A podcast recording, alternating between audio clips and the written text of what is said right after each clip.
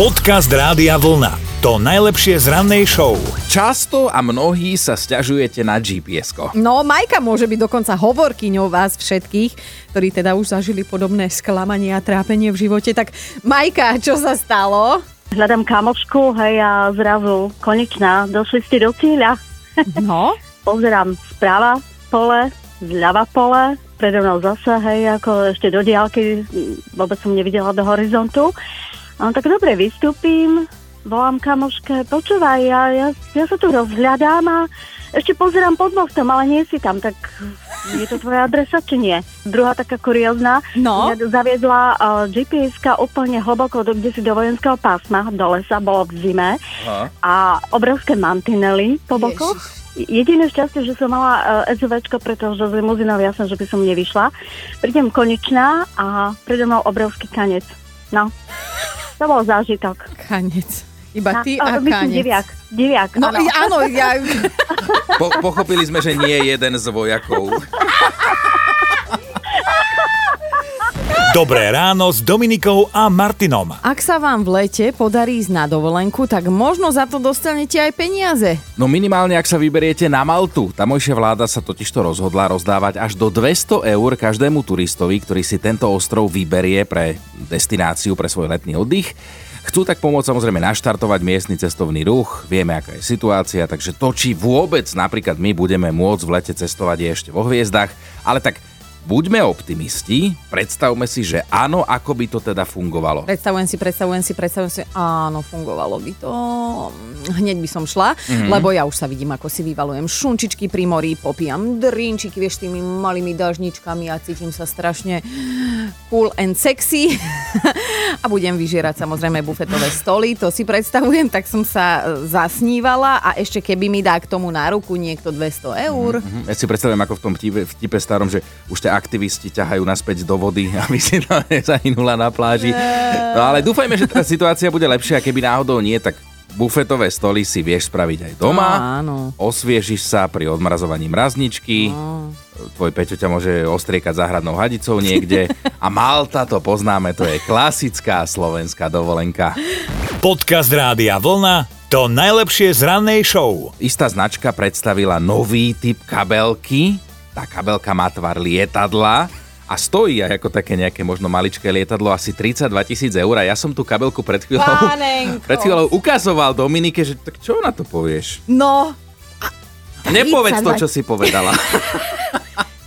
Pritom taková blbosť. No, ja som na to pozerala a ja nechápem. Ja si myslím, že ako ľudstvo sme odsúdení na zanik, lebo to nie je normálne, aby niekto toto vymyslel a ešte za takéto nehorázne peniaze predá. Vieš, čo sa mi tam zmestí? Zmestí sa ti tam jeden rúž, možno mobil do toho trúpiku lietadla, ale na čo mi bude takáto... Pro... A ešte je aj otrasná. Otrasná je, vieš? tak ale zase zober, že niekomu sa ku kožúšku hodí, hej, lebo potrebuje v tejto našej slovenskej zime kožúšok. Keby som išla takto v Radošine normálne, že do potravín s takouto kabelkou, tak si neviem predstaviť, že čo by o mne rozprávali, hej, po tej Radošine a či by som vôbec stihla dojsť domov a už by som bola po celej dedine ohovorená ako tá uh, prepatá, no. Staré dobré igelitky.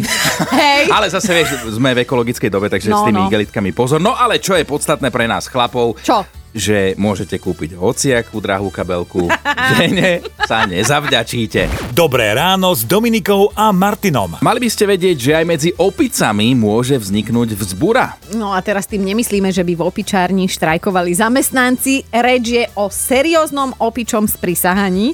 Zamestnanci zoo v Nemecku nevedeli, že či sa im sníva alebo pojedli divé huby na raňajky, lebo však predstavte si, že prídete do práce, hej, a ten pohľad, idete si skontrolovať zverinec a opice nikde. No to opičie povstanie prišlo nečakane, jedného dňa si skrátka povedali, že dosť bolo mreží, ideme na výlet a tak aj bolo. Nikto netuší, akým zázrakom sa im to podarilo, ale tie opice naozaj utiekli a zamestnancom trvalo celý deň, kým ich našli, ale podstatné je, že sa to podarilo.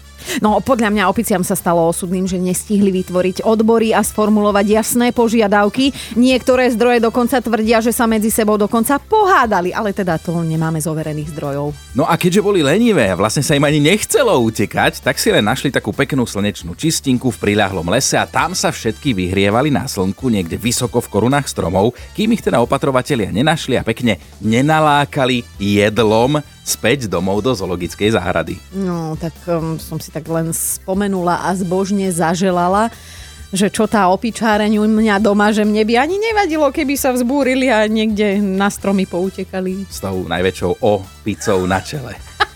Podcast Rádia Vlna to najlepšie z rannej show. Stále sa pýtame na chvíľky, keď ste si nepotýkali s technikou, ako vás moderná technika zradila alebo naštvala. Ľubica je na linke, tak ľubí, čo trápi teba?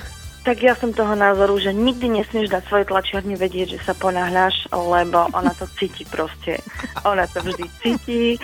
Buď tá proste zasekne papier, alebo jednoducho nekomunikuje, nereaguje, alebo napíše mi tam, že kalibruje a proste 10 minút nerobí nič, len tam proste píska, hučí a už som skúšala kadečo, už som počula aj také, že chyba je možno v medzičlánku, teda medzi stoličkou a počítačom, akože vo mne, ale to vôbec nie je pravda. Proste vždy, keď sa človek ponáhľa, tak mm-hmm. tlačiareň to cíti, akákoľvek. Inak ja no. presne viem, ako sa cítiš a ako ťa dokáže vytočiť tá poznámka o medzičlánku, lebo my máme túto tiež v rádiu aj tyčkára, nie? No. A no. Peťo vždy, a skúsila si vypnúť, zapnúť. No nie, najprv som to sekerou rozmlátila. Ale toto sú tie smart zariadenia, vieš, oni si predstav, keď tento príbeh hovorí tá tlačiareň inej tlačiarni, tak ako sa zabávajú na tebe. Dobré ráno s Dominikou a Martinom. Ak ste si ešte nenašli zmysluplné hobby, tak skúste napríklad začať fotiť tancujúce mačky. Čo? Dobre, tancujúce mačky si predstav také uh, bláznivé, no bláznivé fotky, bláznivé ten chlap, čo to fotí, normálne mačka, ktorá vyzerá, vykrúca sa, vieš, ako keby tancovala.